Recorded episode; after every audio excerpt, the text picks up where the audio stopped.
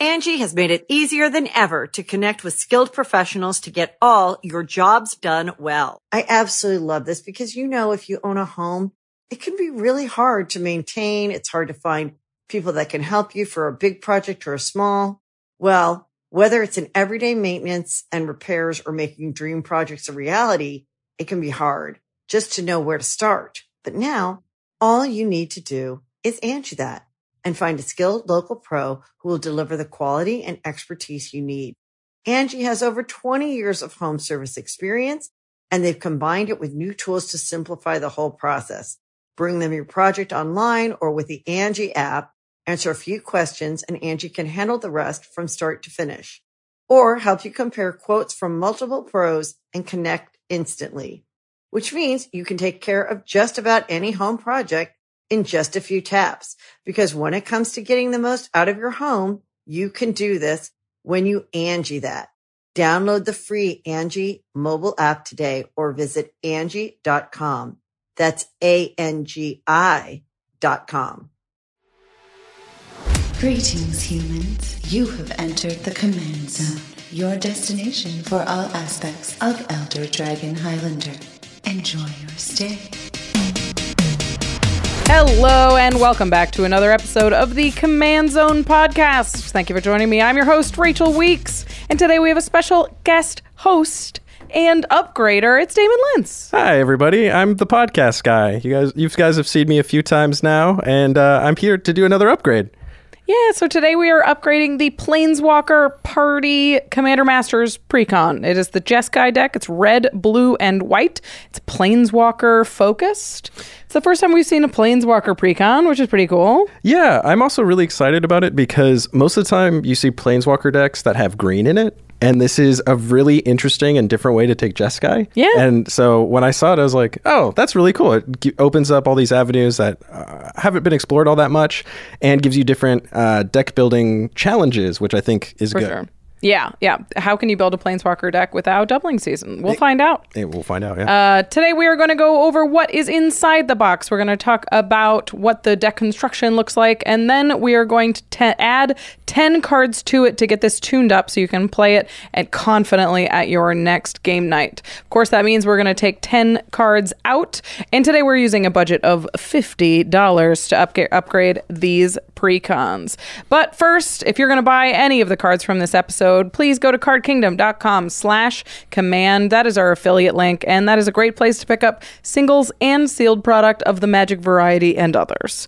Uh, you can get this precon there. You can get any of the cards that we're going to mention. Uh, Card Kingdom has a great selection of all of the different singles that you're looking for in all of the various printings and all of the various conditions. Uh, plus, Card Kingdom always sends your cards to you in one tidy package safely with a little token and a sticker. It's a ton of fun. So please support your magic habit and support the show at cardkingdom.com slash command.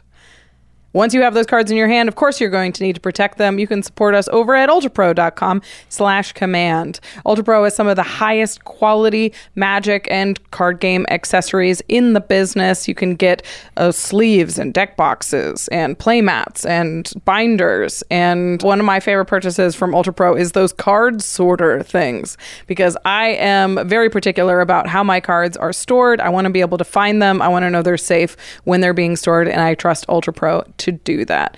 Plus, Ultra Pro has the official Magic license, so they can get all of your favorite art, especially for precons. They tend to do the commanders on playmats.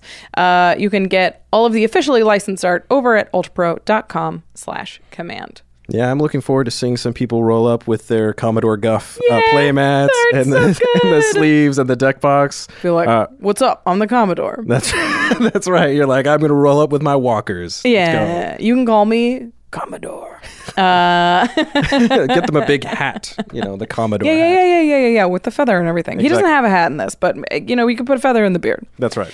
Uh, the final way to support us, of course, is directly over at patreon.com slash command zone. All of our patrons directly support this channel making better and better content. Plus, they get access to command zone, well, uh, command zone these these outlines uh, if you want to see the behind the scenes stuff but you get extra turns and game nights a day early so you can help us catch some of the mistakes made in editing so we can change that before that comes out to the general public uh, plus we shout out one lucky patron every single podcast episode and this one is dedicated to, To justin, Justin bulgarelli Bulgarelli jr Jr. justin, Justin, you rock. you rock. Thanks, Justin, for your support and to all of our patrons. You guys, you know, make this happen. Yeah, you guys are amazing. We love every bills. single one of you. Let's get into it without further ado. We're going to talk about the Planeswalker party precon, and we can't talk about anything in this deck until we talk about the commanders. So let's get to know Commodore Guff. You want to read him? That's right. So the first thing we have here is Commodore Guff. He's one in Jeskai, one blue, red, and white for a five loyalty planeswalker, Guff. he says, at the beginning of your end step, put a loyalty counter on another target planeswalker you control. All right. His plus one is you create a 1 1 red wizard creature token with tap, add red, and you can spend this mana only to cast a planeswalker spell. And then his minus three, you draw X cards and he deals X damage to each opponent, where X is the number of planeswalkers you control. And of course, he can be your commander. Man, Guff does it all. Yeah, uh, he gives you a s- not quite proliferate, but an extra counter on your end step, On which you wa- one Planeswalker, yeah. Right, which which you want in, in a planeswalker deck. He gives you a blocker, which is awesome. Yeah. And that blocker can also is also ramp Is that also will ramp. let you cast your next walker. Right. Which is awesome. And then he gives you a win condition. Right. For me, that's the biggest thing because historically, planeswalker decks really struggle with closing out the game. Mm-hmm. You uh, a lot of times with planeswalker decks, either they get attacked really early and they die, or you end up in that board state where you have all these walkers of really high loyalty, but none of them quite finish the game. Yep. But he gives you that win condition, so it's it's like you're not going to have all of those games where you end up in a stall. He reliably all on his own. Ref- helps you refill your hand to get more walkers, and then also starts hitting your opponents. He- He draws cards and deals Yeah. damage with his minus three. That's absurd.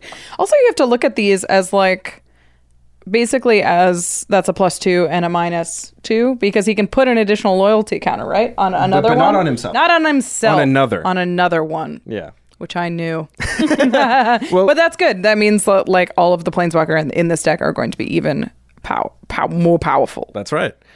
All right, so Commodore Guff is the face commander of this deck, but we often talk about the secondary commander or the alternative choice to the commander. And uh, this one is a kitty. Yeah, it is a, it is the cutest little cat. Uh, it is Leori Spark Touched Hunter. Uh, I do believe this is actually the creature that Lukka I think it's ba- it's binds like, with yeah, in the Ikoria story. It's Lukka's frenemy. yeah, and the really sad thing is if you look at the cart uh, Heartless Act, Yeah. it is Commodore or the other guy. Uh, what's his name? Drannith. Uh, I don't remember who. who I'll show it on it's, It's a screen. human. That guy. It's definitely a human. Yeah, he he kills her. Or Yeah, Leori. Leori, yeah, Leori's lore is not. uh It's a sad. It is really sad. but the card is great. All right. So it's Yeah. uh, Jeskai, so a blue, a red, and a white for a 3 3 legendary creature elemental cat. It has flying and vigilance. Uh, and then it says whenever Leori deals combat damage to a player, you choose a planeswalker type. And then until end of turn, whenever you activate an ability of a planeswalker of that type, you copy that ability and you may choose new targets for the copies. For those who uh, haven't looked closely at a planeswalker, because this really hasn't been relevant before, the planeswalker really. type is the name. So Commodore Guff is type Guff. Right. It says legendary planeswalker. Hyphen Guff. That is the uh, so with Leori, when you deal combat damage, you would name Guff, and now you can activate it twice, or you copy one. No, you copy. it. You, So you whatever- copy a trigger. Yeah. So whatever mode you pick, you get two of that one. yeah, which is great. Yeah, so this one's really cool if you're building those decks where it's like all Chandras Yeah. or like all, All chases. Yeah, because then every single one of those, when you activate it that turn, you get two of it. Um, so yeah, that card's sweet. I, I, I don't really think cool. we've ever really seen something like that. I know there was like the Chandra that upticks all of your red planeswalkers. All of your red ones, but I don't know. There, I don't know of a card that cares. Oh, deification cares about the type. The type. They have, yeah, they have printed a couple that mention it, but it's not something that we see referred to very often. So it's cool that we're getting something that kind of rewards you for knowing what that text box is. Exactly.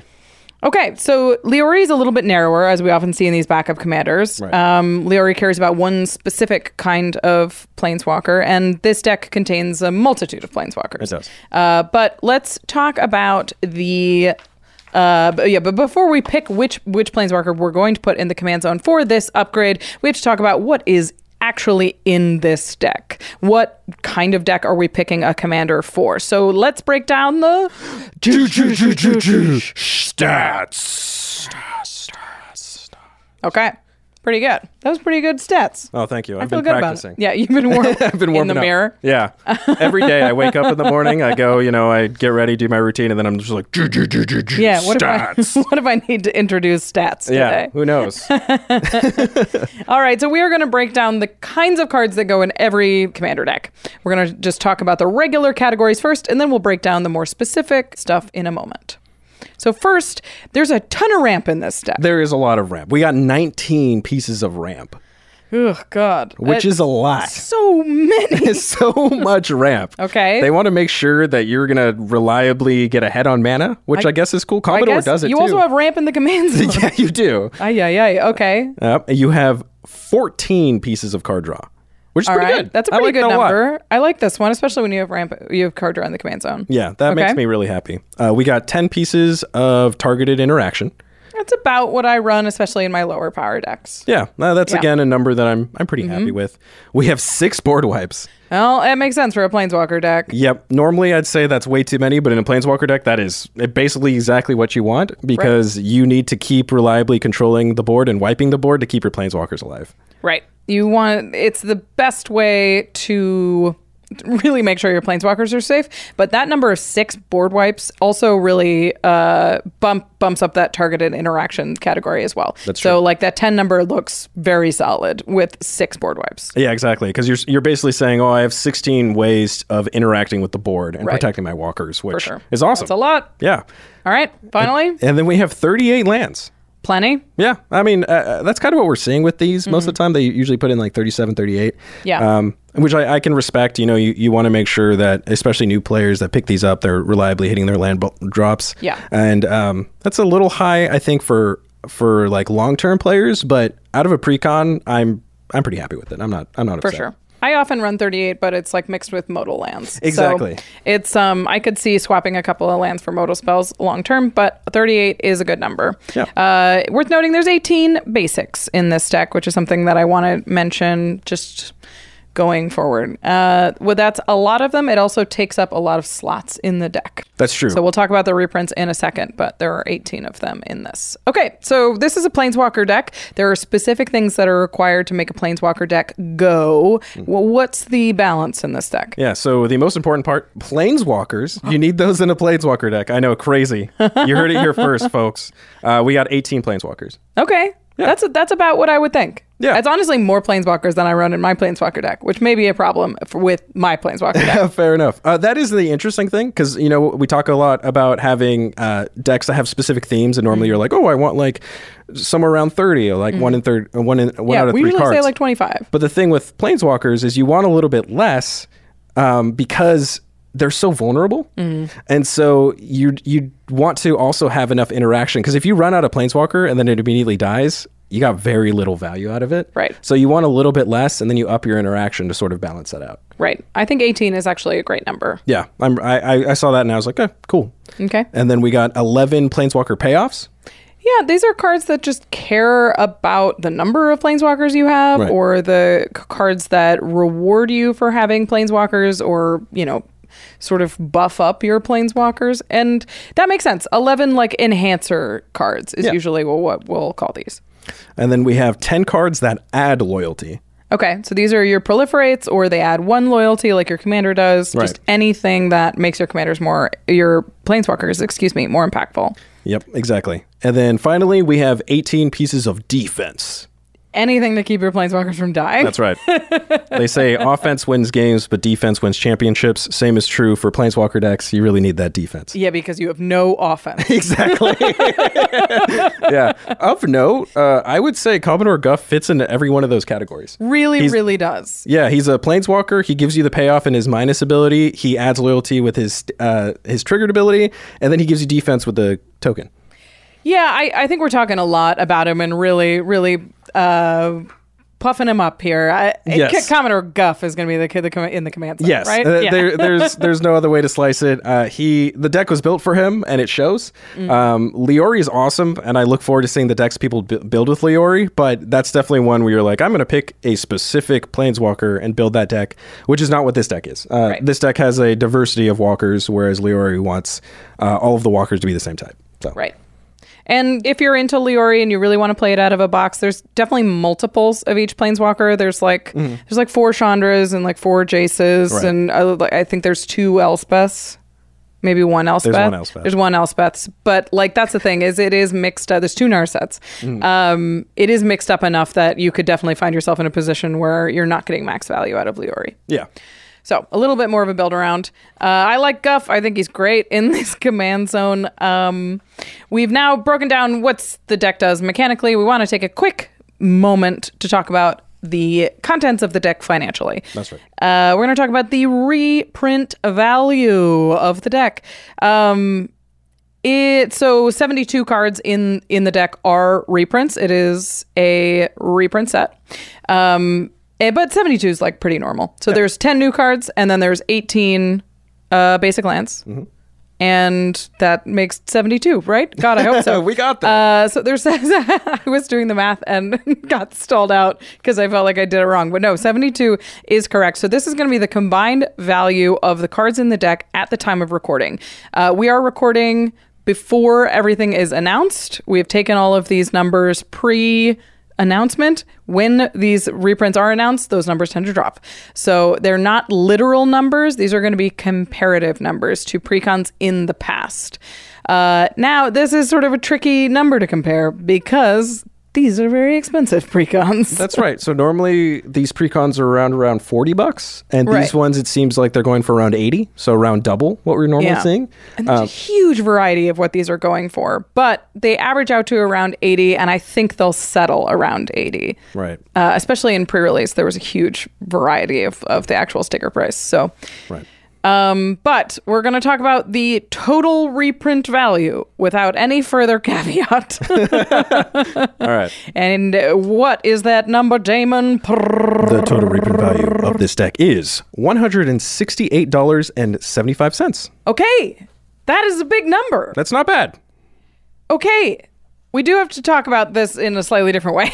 Yep. because $168 if you bought this pre-con at $40 You'd be like, "Whoa, that's is awesome." incredible. You'd be like, That's a- "Yeah, let's go." that's the best value we've ever seen in a pre-con I'd be running to the store right now. absolutely you'd buy all of them Mm-hmm. uh, unfortunately these are $80 uh, and with MSRP fluctuating wildly, it's sort of hard to say exactly uh, what these are going for, but we're gonna we're gonna say 80. So we would expect the reprint value of these decks to be roughly what? Double, double what the normal ones are. what you pay for because you're paying double That's right. if like if i if i paid $40 and i get $100 worth of value typically in mm-hmm. cards then if i pay 80 i want to get 200. $200 because i paid twice as much money you need to give me twice as much stuff back Yeah, you're going to charge me more for it. I need to see something that's going to justify the the cost. Yeah, so that makes us look at this $168 in a slightly different light because the average reprint value of our $40 precons are all around 100. So Baldur's Gate precons were averaged out to be 104, Brothers War were about 95, All Will Be One was about 101, March of the Machines averaged out to be around $97. So we would really want this number if we're going to compare it to these other ones to be closer to $200. Uh, and 168 ain't 200. It is not. Uh, to compare these more in a way that's a little bit more uh, clear, what I what I calculated was a bang for your buck number. Mm-hmm. So I I took the the average reprint value of each set and mm-hmm. I divided it by what you spent, roughly forty dollars, mm-hmm. and I generated a bang for your buck number. So Baldur's Gate is like two dollars and sixty cents worth of cards for every one dollar you spend. Okay. Uh, Brothers War is about two dollars and thirty eight cents worth of cards for every one dollar.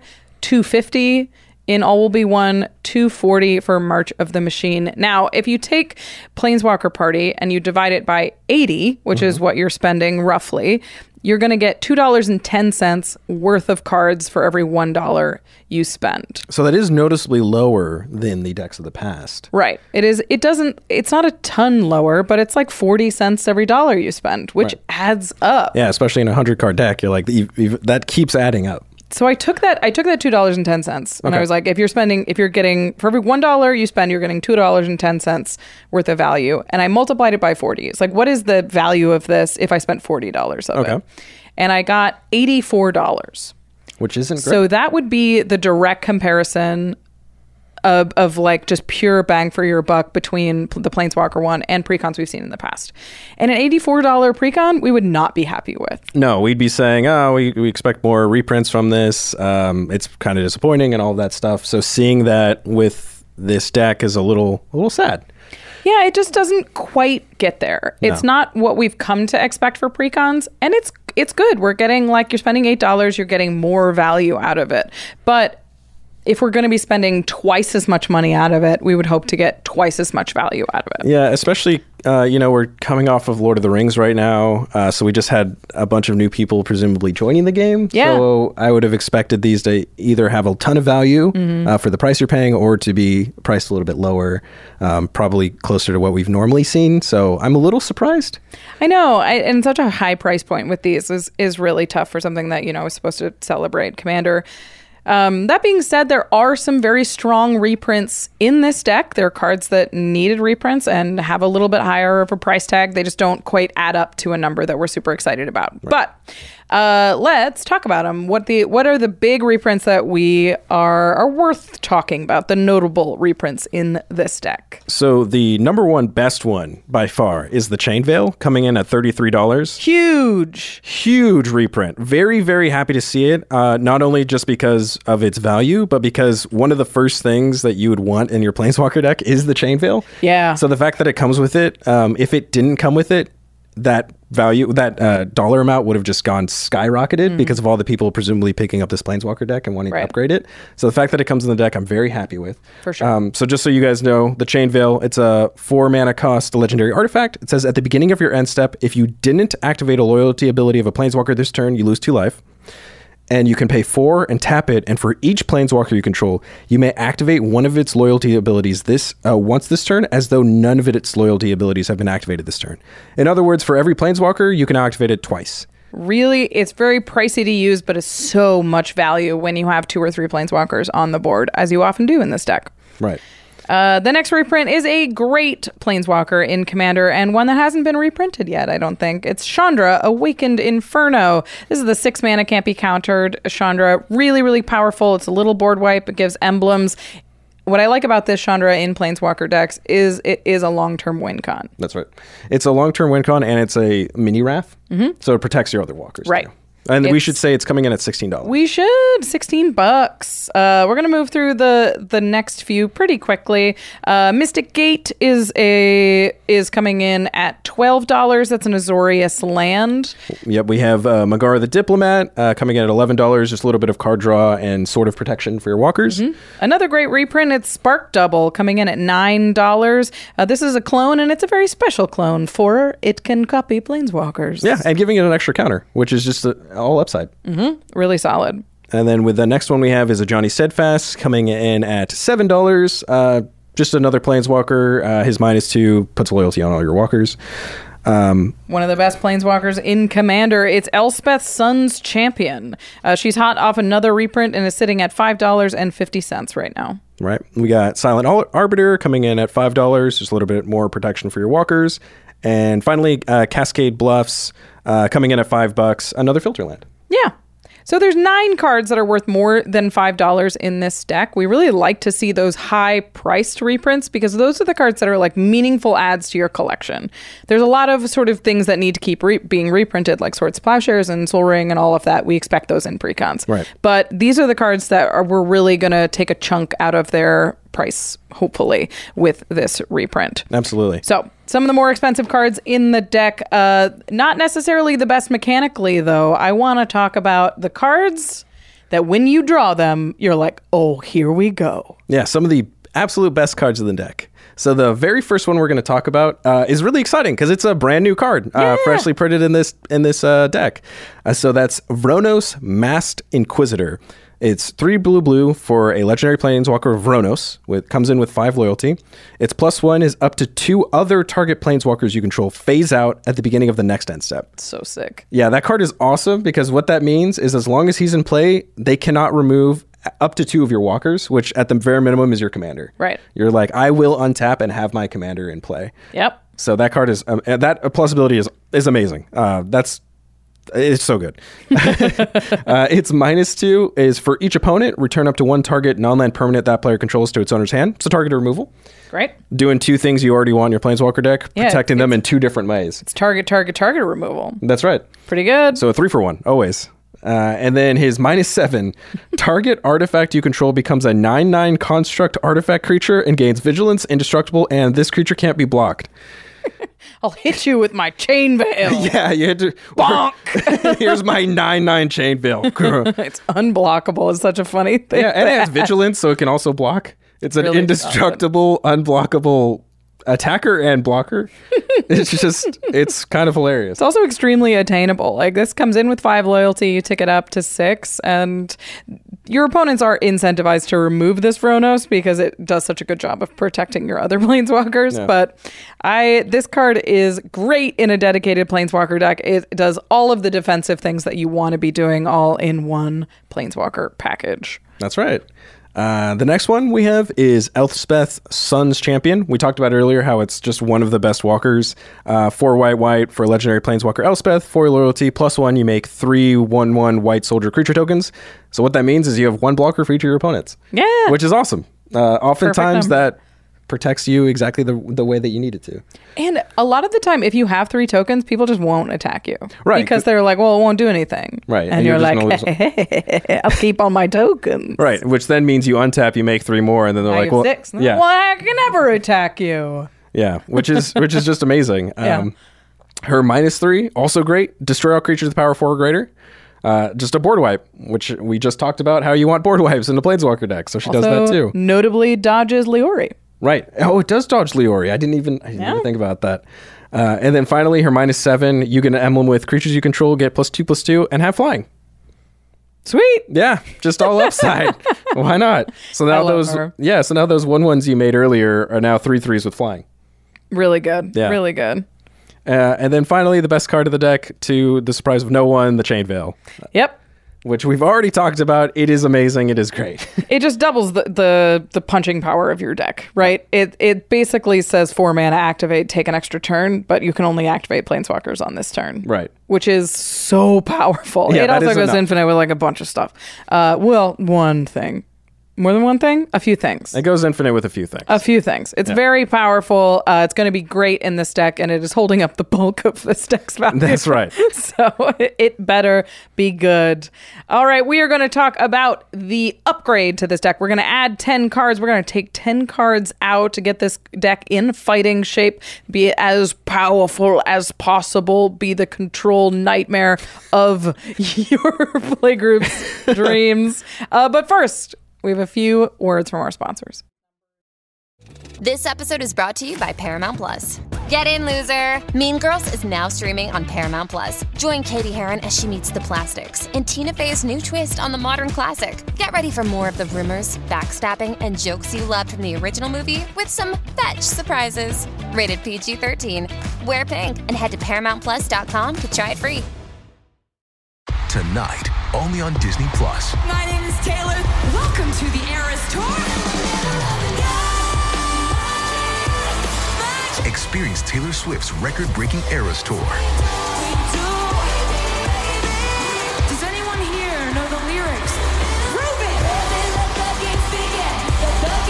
Taylor Swift The Eras Tour, Taylor's version, with four additional acoustic songs.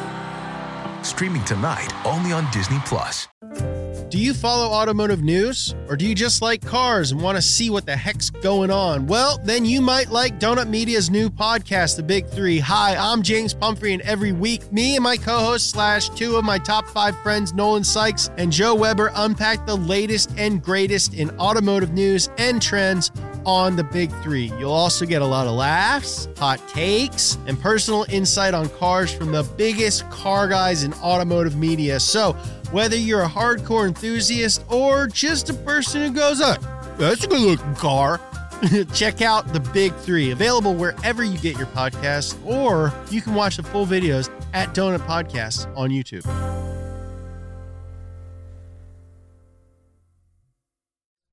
And then I'm going to flash out Illusory Ambusher. I will bolt it to draw three cards, and I will sneak attack out Triskaidekaphile. I'll go to my upkeep, and I will win the game. That was your first time playing the deck? Yeah. Well, I mean, first time in paper. I've already goldfished it like a hundred times on Archidekt. Their playtester is super user friendly. Playing cards just takes one click, and you can mulligan, tutor, and move through your turns with the press of a key. There are simple menus with counters and copies, and you can take notes on cards as you play them. Archidekt is the best place to browse, brew, and playtest commander decks. Just go to archidekt.com slash command zone to get started. That's A-R-C-H-I-D-E-K-T dot com slash command zone. Welcome back, everybody. Thanks for sticking with us today. We are going to upgrade the Planeswalker Party Precon deck. We're going to make this party a rager.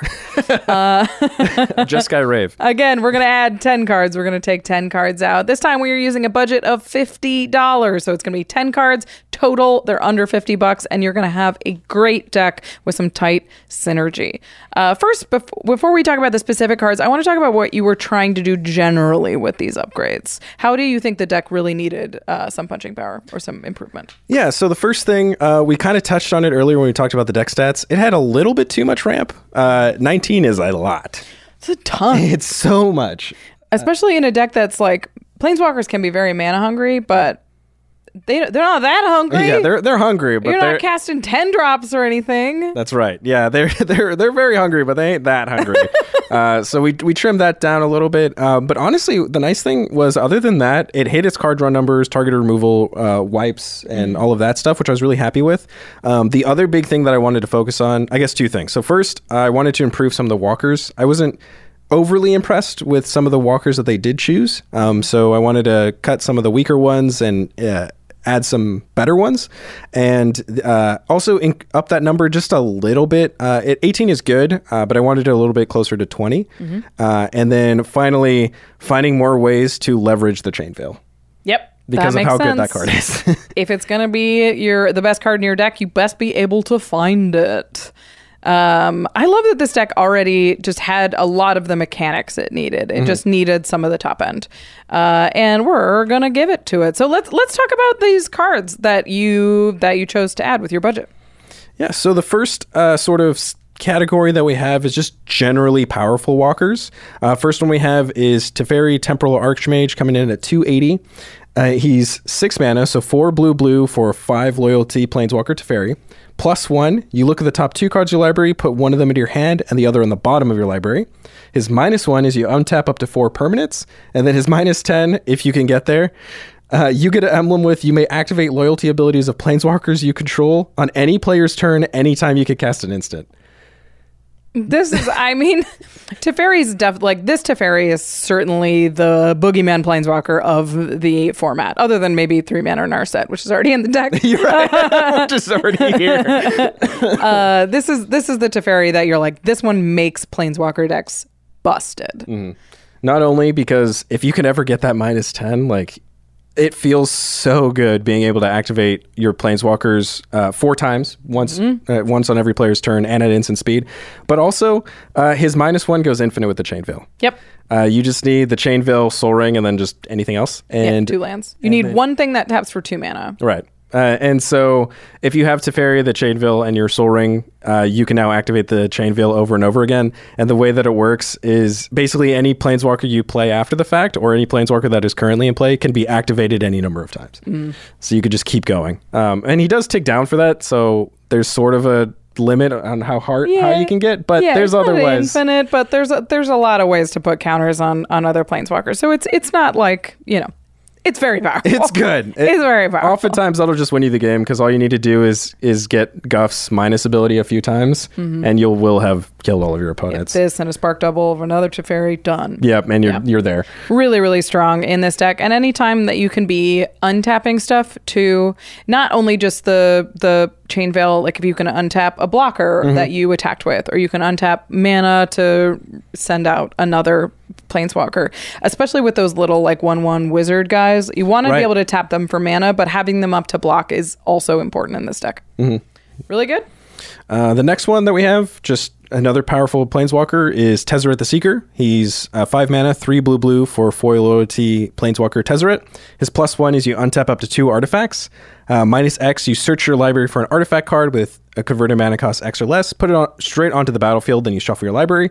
And then his minus five artifacts you control become artifact creatures. The base tower and toughness five five until end of turn. Probably You're- not that one. You're not doing that Yeah. one. Uh, you mostly have them for the minus. It's a five mana tutor out your chain veil. to the battlefield It go, Yep. puts it straight onto the battlefield. Uh, so he he goes and gets your most important piece. He also gets Nev's disc, which is in the deck, which is Mm-hmm. just amazing with planeswalkers because it blows up everything except for planeswalkers. really solid And then- Vronos can make an indestructible Nev's disc Oh my goodness, you're right. oh god that that is incredible. With vigilance, you can attack with it too. Oh, that's I really good. I didn't even think about that with Vronos. That's so funny. So Vronos and then Tezzeret tutor out the the uh, That's in the Nev's deck. disc. They put that in the deck. yes, Nev's disc is in the deck. It is one of the wraths. Whoa. Okay. So, um, yeah, really that's that's something else you can do that we just thought of right now.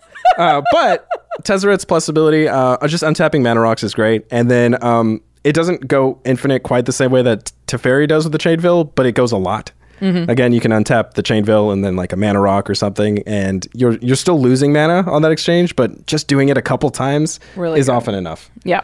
So Yep, I love Tez in this deck. I've never bought a Tez for myself, and I really love him. Really? He's, it's one of those cards that you're like, I should just get it, but I haven't had the, the specific moment. yeah, I, I picked one up for my uh, Shorikai list because I just like the the Oh yeah, it's great in Shorikai. Yeah, Love that. tutoring up a, a vehicle is nice.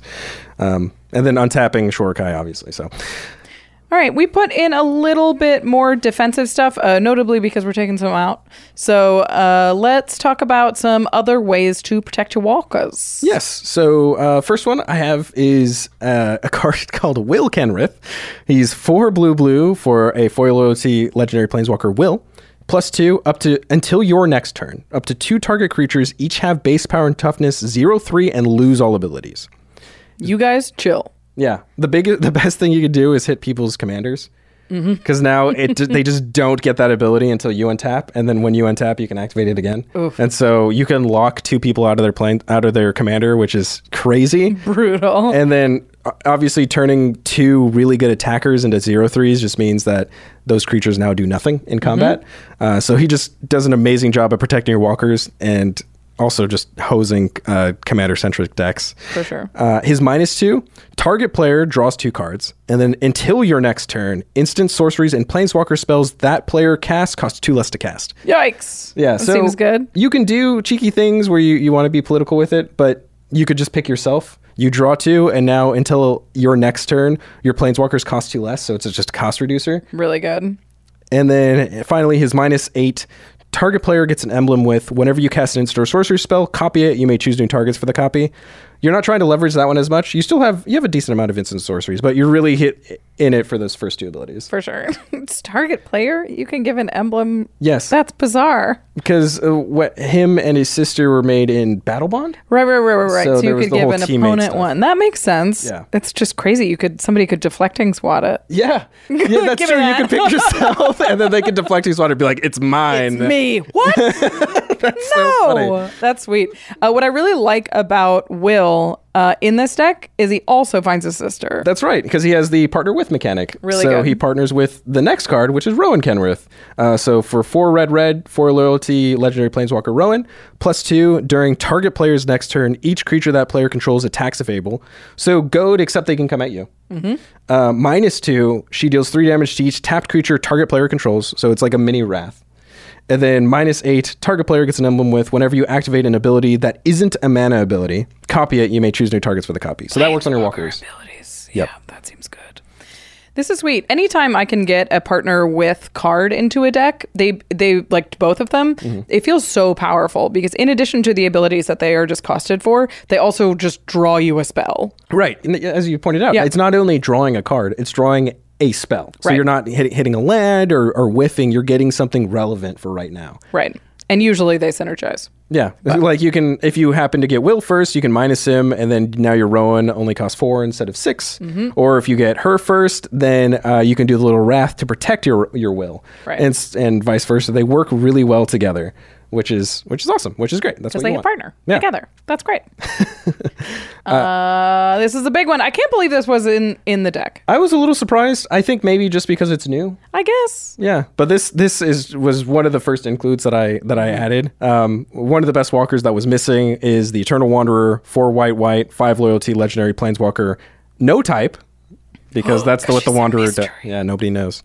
Uh, so don't pick the Wanderer for Leori. yeah, or you can't because there is no time. Yeah, that's true. You're just like, well, I'm just not gonna do that twice. Yeah, I guess. yeah. Uh, uh, her static ability is no more than one creature can attack the Eternal Wanderer each combat, so she protects herself. Oh my god, it's so good. which is just crazy. Uh, her plus one, you exile up to one target artifact or creature and return that card to the battlefield under its owner's control at the beginning of that player's next end step. So it can be a blink for you and you get it back on your end step, or you can blink your opponent's best attacker and they won't get it till their end step, so they can't use it to attack you. Oh, it's so good. So that combined with her static ability makes her very hard to remove. Yeah, I mean, plus she's got a humdinger of an ultimate. Yes, and w- so next we have zero. You create a two-two white samurai creature token with- with double strike. Sure. Really good blocker because it has double strike. And finally, her minus four, which notably you can do as soon as you play her. For each player, you choose a creature that player controls. Each player sacrifices all creatures they control not chosen this way.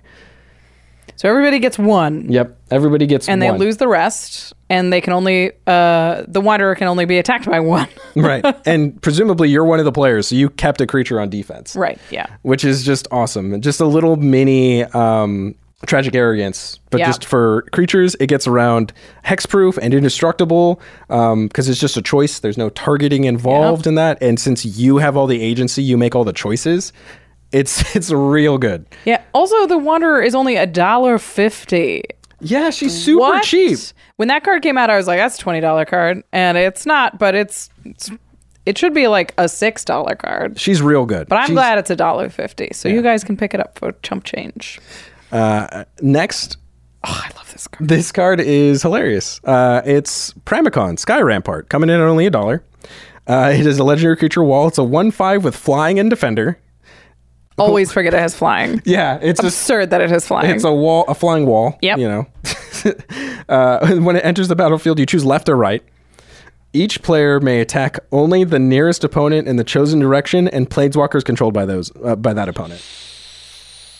Really good. Yeah. So Pramikon was sort of the de facto Jeskai Planeswalker commander Mm-hmm. of the past, right? Like I, I'd seen Pramikon Planeswalkers previously, and having it in this deck because it's such strong defense and it feels so annoying to remove a Pramikon. Yeah. like this is not good enough for this path. But sometimes but you have so you have to. Yeah, because you can set it up such that nobody can attack you, and your planeswalkers just keep keep ticking up and keep accumulating value. Yeah. Um, and then I also wanted to note there's the new Teyo in this deck Yep. who has a minus ability that does the same thing. So if you choose them having opposite directions, no one can attack. No attacking. So it's just You may not attack this way, but also you, you, cannot may not attack that way. so um, yeah, just just really great. Uh, Mm-hmm. Definitely wanted to get this in the deck because there's very few cards that protect your walkers as good at this. And on top of that, even like you pick the direction, you like you pick left, and this player has something that they can attack with. You have a one five flyer. Mm-hmm. It's so hard to get through that. so obnoxious. so uh, yeah, at only three mana, it was an easy include. Really, really good. I so the way that you really make a planeswalker deck pop off is by buffing the number of counters on it, by proliferating, or by anything that says you just get extra counters woo, on your stuff.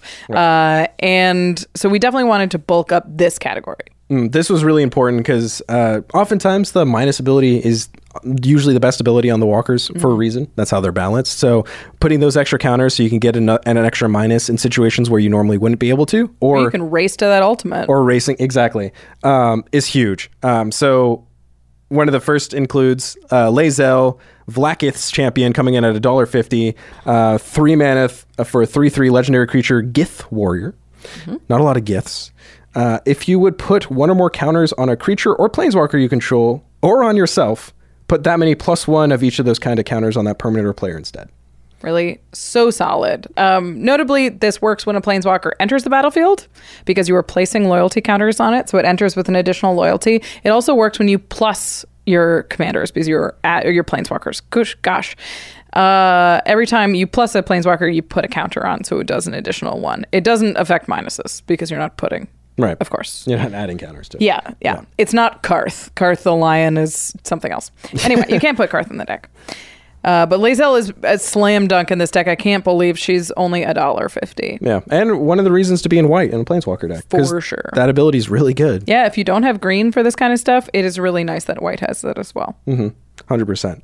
Um, next card we have is Ichormoon Gauntlet coming in at 450. It's two and a blue for an artifact. Planeswalkers you control have zero proliferate and minus 12. Take an extra turn after this one. that one matters a little bit less. The zero proliferate though, really good. Mhm. And then finally, whenever you cast a non-creature spell, choose a counter on target permanent. Put an additional counter of that kind on that permanent.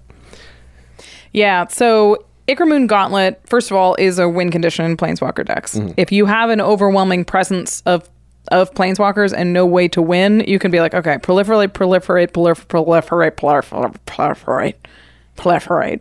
Proliferate.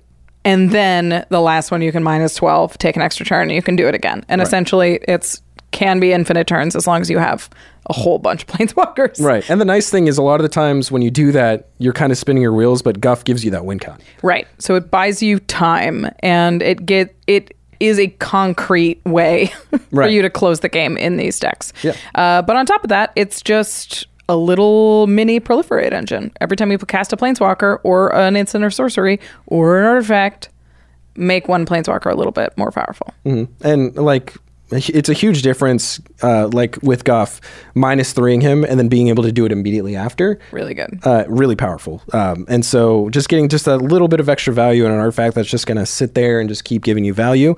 And this deck has um, the Narset Parter Veils, so giving her a way to plus with the zero proliferate. It has the Saheeli too. And it has the Saheeli. Yeah, so That's it's right. two like planeswalkers without plus, pluses. So giving them the zero ability to be able to start ticking up is really good. Really solid. Uh, this card is so good, and it's definitely going to spike. Uh, so if you're interested in this deck, definitely get it now. Yeah. Um, because this is a really, really good in this kind of deck. Um, next card we have is the Lithoform Engine. Four mana for a legendary artifact. Two tap, ca- copy target, activated or triggered ability uh, you control. You may choose new targets for the copy. Notably, that hits not only the activated abilities of your planeswalkers, but the triggered ability of Guff on Mhm. your end step. so you Really can do that twice. Uh, my three tap, copy target, instant or sorcery spell you control. You may choose new targets for the copy. Also, just always decent, getting a little bit of extra gravy with your instant sorceries. And then four tap, copy target, permanent spell you control. Just good. Yep. Yeah. It's a great mana sink when you're sort of out of cards, but you have a lot of planeswalkers, is like just getting maximum value out of those planeswalkers. Uh, and it's only three bucks. Yeah, super card, Yeah, this one came down a lot. It was really high for a while, and I'm glad it can go into decks like this. It is a little mana intensive, but again, we have 19 sources of ramp. Yeah. We'll be fine. That's true. It has so much ramp. Even with the even with the couple of ramp that I took out, Yeah. it still has loads. Yeah. So, um, and the nice thing is, a lot of times in Planeswalker decks, you end up in the situation where you don't need to cast a lot of spells because Right. you have all the Planeswalkers to act as spells for you. For so sure. being able to sink that mana into an ability that's already in play is is really good, and you have that kind of flexibility. Mhm. So that that card does all of that for you. like it a lot. And then uh, finally, this card is crazy. It is Displacer Kitten, uh, three and a blue for a 2 2 creature cat beast, a little cute little cat, adding to the cat count. It has Avoidance. Whenever you cast a non creature spell, exile up to one target non land permanent you control, then return that card to the battlefield under its owner's control. So you activate a planeswalker, cast a planeswalker, blink the previous planeswalker, activate it again. because it's a new permanent. So notably, when it blinks it, it resets its loyalty, so you can minus it again. So you can minus, blink, minus it again. cast something else. Blink, minus it again. Mhm. Displacer Kitten is absurd in Planeswalker decks and is one of the better engines, especially in blue. Mhm. Uh, and it's got to be in this deck, uh, which makes sense because a chunk of the budget is going there. Displacer Kitten is at $13. dollars And it can also untap your Chain Veil, which is great. Yeah. yeah. and it protects itself because it can blink itself. Yeah, as long as you have an instant held up. And Displacer Kitten is going to flag a ton of heat, so make sure you can do it when you can follow it up with some instants and sorceries, get some value out of it, or just have an instant that you can be able to blink it, Mm-hmm. um, protect it from some kind of removal spell. Because that card is scary. It's so good. Yeah, it's it's uh it's crazy how good that is. And another cheeky thing you can do with the instant, if your opponent attacks your walker, cast an instant, blinker walker, they're no longer attacking that walker. What? you lost it. Where'd it go? How did you lose it? it was it was three feet from you. How did you miss? that card's wild. it's so good. Uh, and this upgrade goes this upgrade goes a whole long way to really adding some gas to this deck. And I was so surprised that the total was only forty five dollars and eighty cents. Yeah, getting Displacer Kitten and Lae'zel and Teferi and the Eternal Wanderer in their Ichormoon Gauntlet, all of those are going are such powerful synergistic cards that are going to go a really long way to bolstering the impact of this deck. Uh, but of course, we have added ten cards. So we must remove 10, uh, the bane of any deck builder. Uh, let's start with some ramp. yeah, let's uh, uh, trim down on some of the not so good ramp that's in the Mhm. deck. Uh, first one, Cartographer's Hawk. Uh, this card's awful. Uh, yeah, this card is not good. Uh, Unless you, you're doing something where you want to cast creatures over and over again, like Sure, an 'cause of- Oketra something, it's it's just not a good blocker. It's not a particularly good attacker, and it's very slow ramp. yeah, even then though, it like you have to untap with it because it doesn't have haste or No, anything. so Yeah, it's not. Uh, it doesn't do any of the things you want it to do. It's quite slow, um, and I guess they put it in because it's a flying blocker to protect your planeswalkers. But we can do better than that. Yeah. Um, the next one isn't ramp; it is draw. Yes, uh, Coast Explorer. Um, it enters and gets you a, a basic for all of your opponents that have more lands than you. So It's, not even a basic; it's just planes. Oh, okay. So it, it can get duels, which I guess is cool. Yeah, but here's a three-color deck. Yeah, and there's like not a ton of duels. Yeah, I Oreskos Explorers definitely has has homes. This one feels a little absurd. Uh, I want it more in a blink deck, or I want it in a deck that's really focused on making sure I have fewer lands than people, so I can always draw off of it.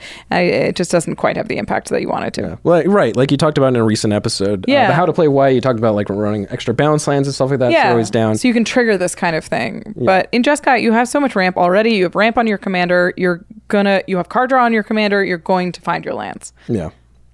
Uh, next, we have Wall of Denial, just a three mana zero eight defender with flying and shroud. I mean, nobody's getting through that. Yeah, but I'd rather have Pramikon. Yeah, that's true. So it's it's just it.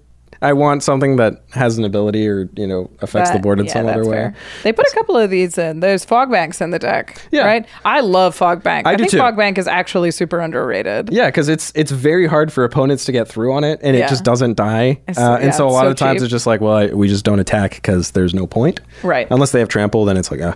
But Mm. yeah, I'd much rather have fog bank over uh, the wall of denial. Yeah. A- any day. Even with the shroud. yeah.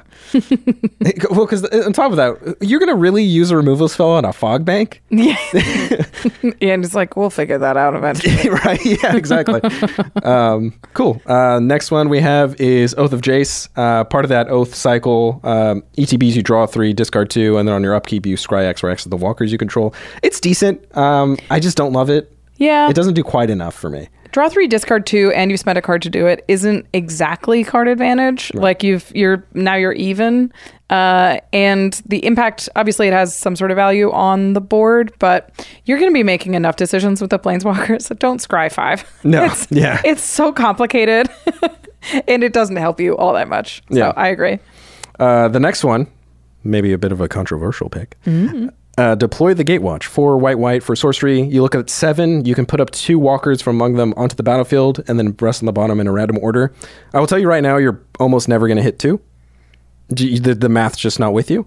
You Yeah. are you have a pretty good chance of hitting one if I remember correctly. I I did some calcs and it was like 70% to hit one and something like 20% hit two or something like that Yeah, with with 18 in it or with 20? with the 18. Okay. Yeah. Um, and with 20 it doesn't increase that yeah, by nearly enough. change it all that Um, so at 6 I just mu- much rather either A just be wiping the board most of the time or B just playing a walker. A lot of times you're going to you're to run 6 and now you can cast nothing else. And yeah. The risk of of casting this and whiffing is just like okay, pass. Yeah, exactly. Plus, we added a number of six drops in this, so getting rid of something on the higher end makes a lot of sense. Yeah, for sure. Uh, next, probably uh, one of the worst walkers in the deck is the Wanderer, the first one. Um, it prevents the non combat damage that we've dealt to other permanents you control, which is neat, and then it just exiles a creature power 4 or greater, which is not nearly enough for a 4 mana walker. Yeah, you you really do want it to be a lot more impactful. And I have seen the Wanderer overperform. Like that non-combat damage thing does show up sometimes, but it's really only against specific decks, so you can't really count on it doing the work. Like you're paying 4 mana for that effect. If it Right. doesn't do anything for if that effect doesn't do anything, then you're like, "Ah, this has this remo- I paid 4 mana to remove a big creature, I guess. Yeah, like it's great with um, Blasphemous Act, which is Yep. awesome. And You're in red, and uh, it's in the deck, I believe. Yeah, you and other permanents. So like they can't burn your planeswalkers if they can't do like direct damage to it. Yeah. I like in when I played Dihada on Mm. on game nights. Mm-hmm. Josh had Torwaki and could deal direct non-combat damage Makes to, sense. to Dihada, so it was really difficult to like keep her on board, Right. Because he could just laser gun her.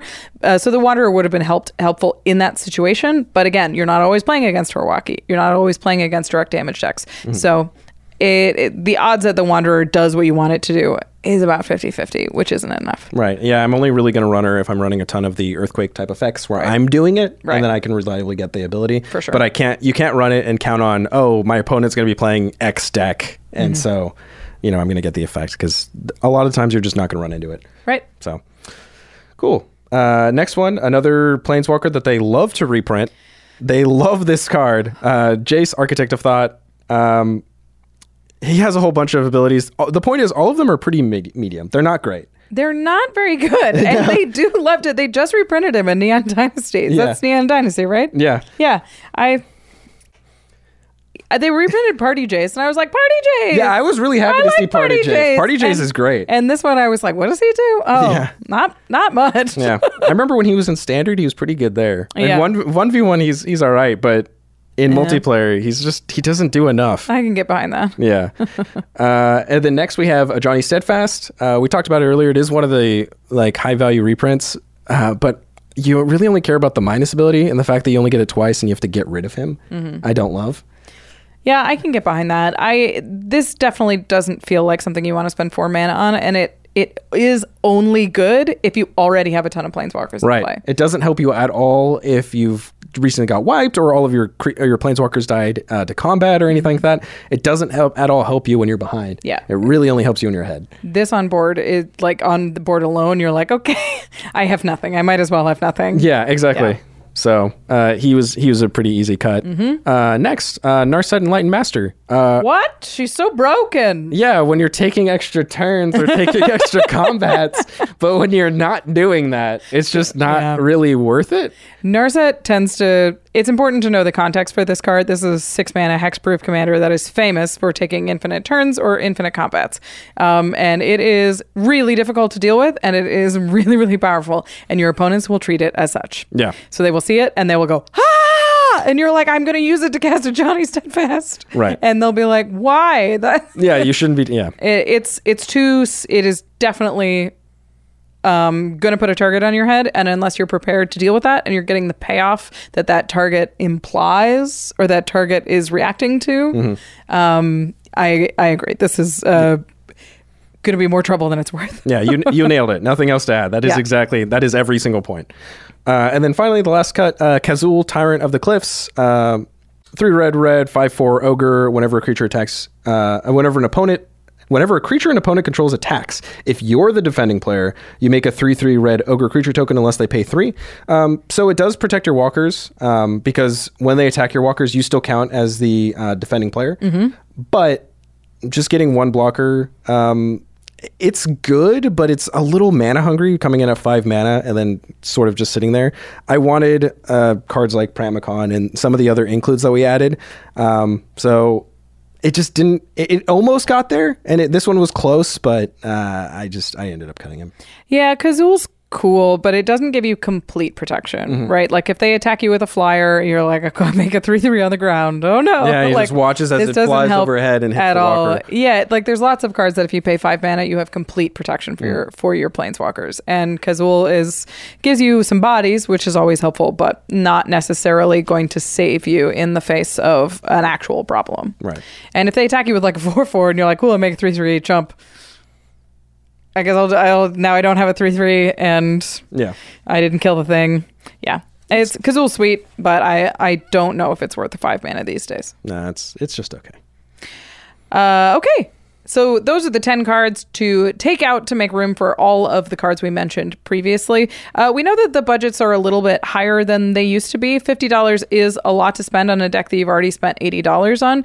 Uh, if you are making this, like if you're following this reprint and you don't want to spend, or this upgrade guide, excuse me, you don't want to spend all of this money, there are a couple of big things that you could not put into the deck. You could very easily not add Tezzeret the Seeker, and that would cut your budget down to like 30 bucks. So, um, and if you if you don't feel like building around the chain veil that much, or you could cut displacer kitten if you don't want to mess with displacer kitten. Yeah. And again, that would put you down to about thirty bucks.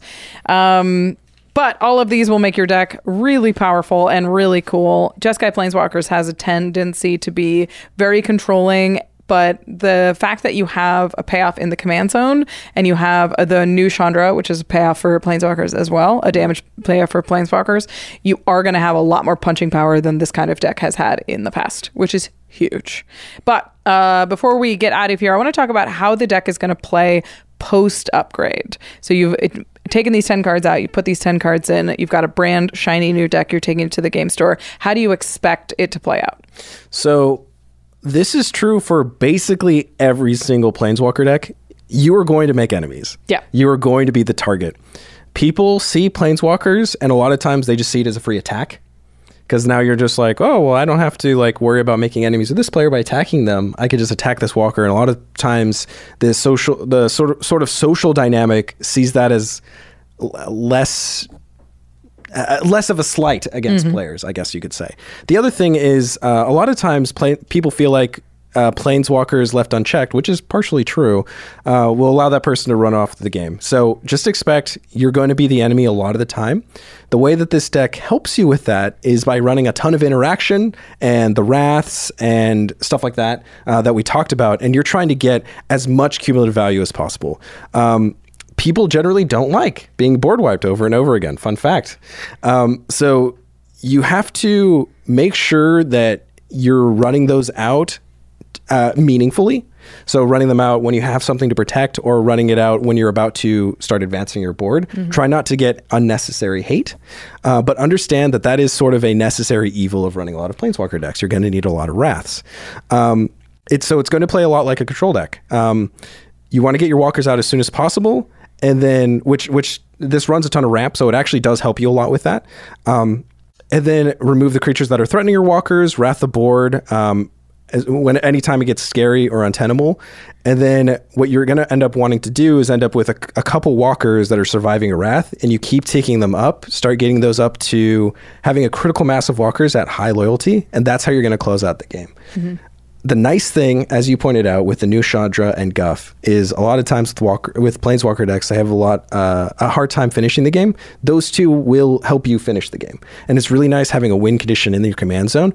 So, but just expect that you're going to be playing a little bit of a longer game because you need to interact with the board, you needed Wrath, and then trust your play your commander and your other walkers to finish for you. Um, another thing with Planeswalker decks is there's a ton of decisions that you have to make all the time.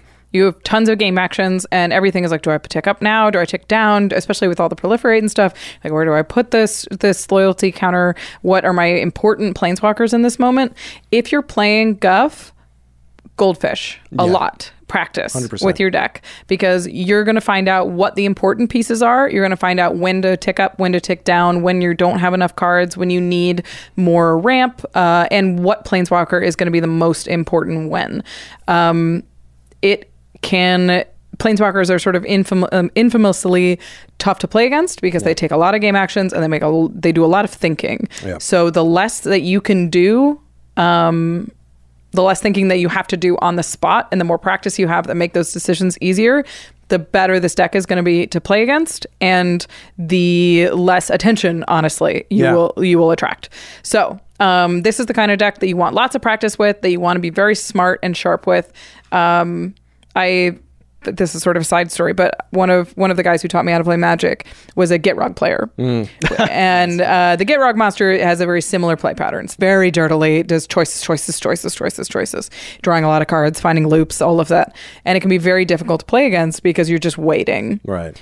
But I was always impressed with how fast he played and how smart and decisively he played, and it was because he played it a lot, and it was because he played it alone a lot. So if you're going to play a deck that you know can be frustrating to play against, make sure you're the fast Gitrog player. Yeah, and th- that is generally true of playing any control deck, but especially true with Walker decks. Yeah. because you have so many points throughout the course of the game where you can make a wide range of choices, and so being able to really nail that down, especially when you do start playing with the Chain Veil or Displacer Kitten and stuff like mm-hmm. that, because that just makes it even more complicated.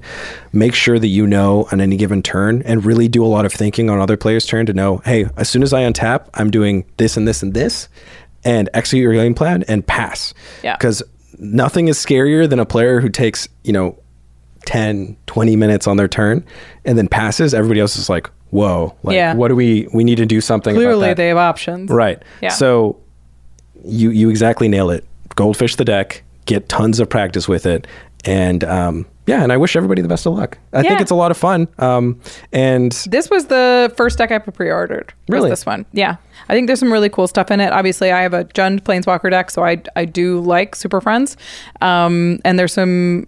I I like that they're showing a little bit of casual attention to a very popular and famously very expensive archetype. Yeah, because I mean, in the past, every single planeswalker was mythic. So Yeah. you go through across Magic's history, and a lot of them tend to be a little bit more expensive. Yeah. And now, uh, ever since War of the Spark, we have some uncommon and stuff like that. Uh, but that still remains true, where a lot of walkers tend to be a little bit pricier. Yeah. Um, and that's really nice that they reprinted a ton of them. I mean, even when I was doing the upgrade, I was surprised at how cheap some of the includes were because they've done such a good job at reprinting them. Yeah. Um, and I, I mean, ex- you're exactly right. So myself, I don't currently have any Planeswalker decks, and one of the main reasons for that, even though I love control decks, is I don't like how much hate they generate and how hard it is for a lot of Planeswalker decks to close the game. Mm-hmm. I love this deck. I love the fact that in the command zone, you can point to something and be like, I know I can reliably close out the game. I have my win condition in the command zone that is a walker and is hitting all of the things that you want in a planeswalker deck. Um, and then uh, getting that Chandra. It's really cool to see that they paid attention to that strategy that a lot of people really enjoy Yeah. and are giving us reliable ways to have shorter games, not drag the game out super long. Thank you. Yeah. So uh, awesome job. Yeah. To the listeners, what do you think of the Planeswalker Party Precon? Any cards we missed in this upgrade? Any cards you're like, oh, well, we got to have this card? Please let us know because there's going to be people in the comments that do want to build this deck. So your comments are helpful. Uh, any cards we suggested to take out that you disagree with? Uh, that you're like, mm, what? You need that Ajani Steadfast. you need that cartographer's Uh, hawk. Cartographer's hawk is my pet card. Let us know why you think it's important in the in the deck, and maybe something else that you would cut over the cards that we cut. Yeah, definitely. Uh, we are in the comments. We are in on the podcast team. We are in the comments. We see you. Yeah. Uh, so please let us know what you think, uh, and of course what you think about the fifty dollar upgrade. I think it's kind of fun. You guys get to see some like real bangers that get put in these decks, but um, Yeah, I know at least on the deck building side, eh, the nice thing with the $50 budget over the $30 budget is I felt like I could include all of the pieces that I wanted to. Like I didn't I didn't leave feeling wanting. Right. I was like, "Oh yeah, this feels good." Uh, I I added 50 bucks and I hit everything I wanted to hit. So yeah. cool. If you're going to spend those 50 bucks, spend them on cardkingdom.com slash command. Uh, that is the place where you can pick up singles, sealed product, this precon, any of the precons. Card Kingdom has a great selection of cards. They're going to have the precons you're looking for. They're going to have the sealed product you're looking for for Commander Masters.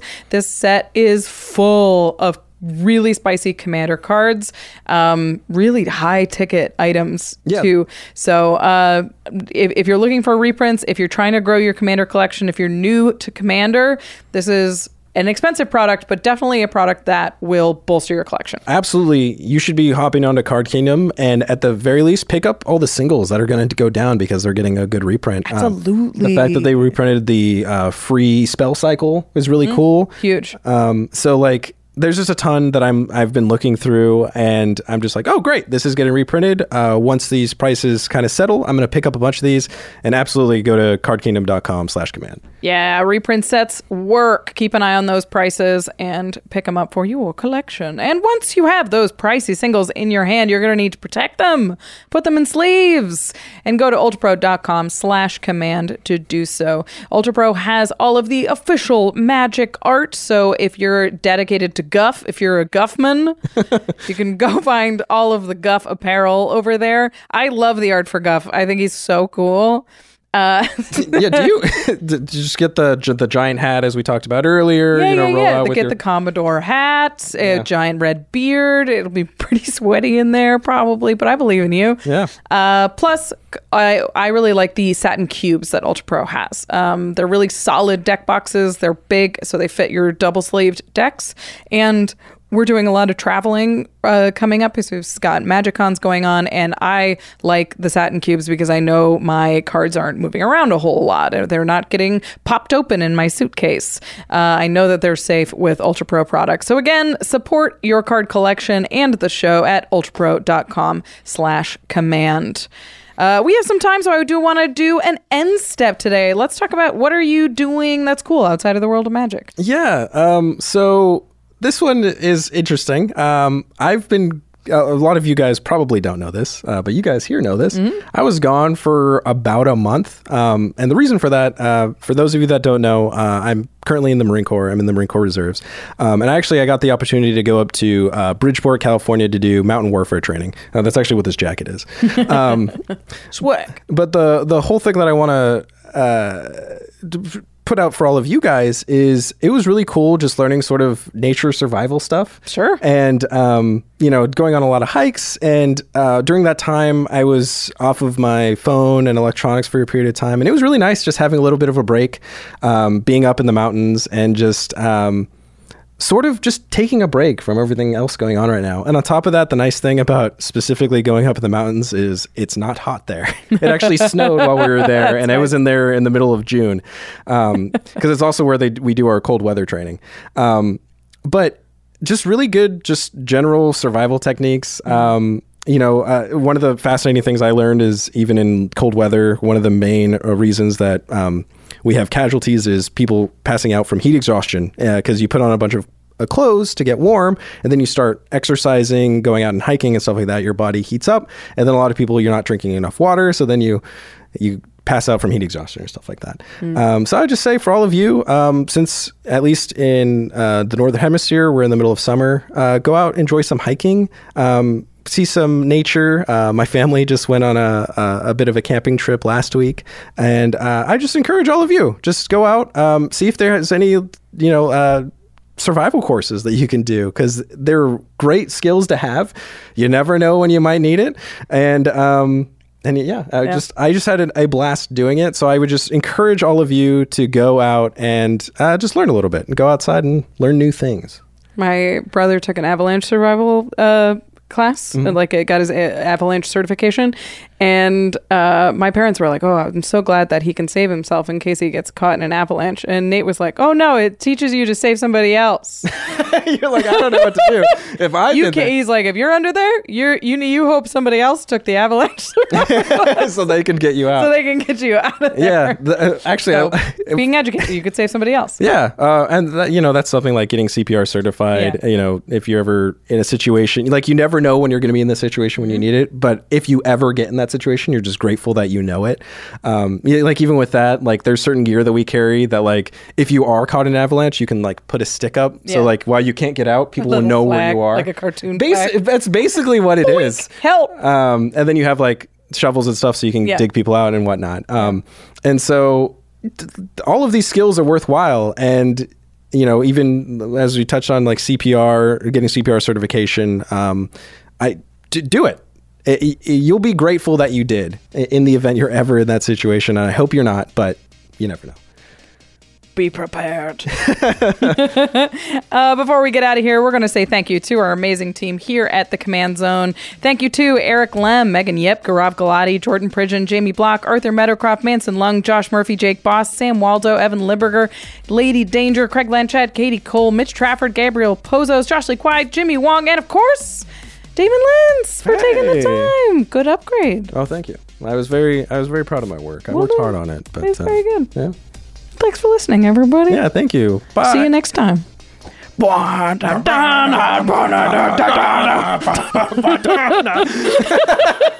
Is that just gonna be a thing? I don't know. It's fun.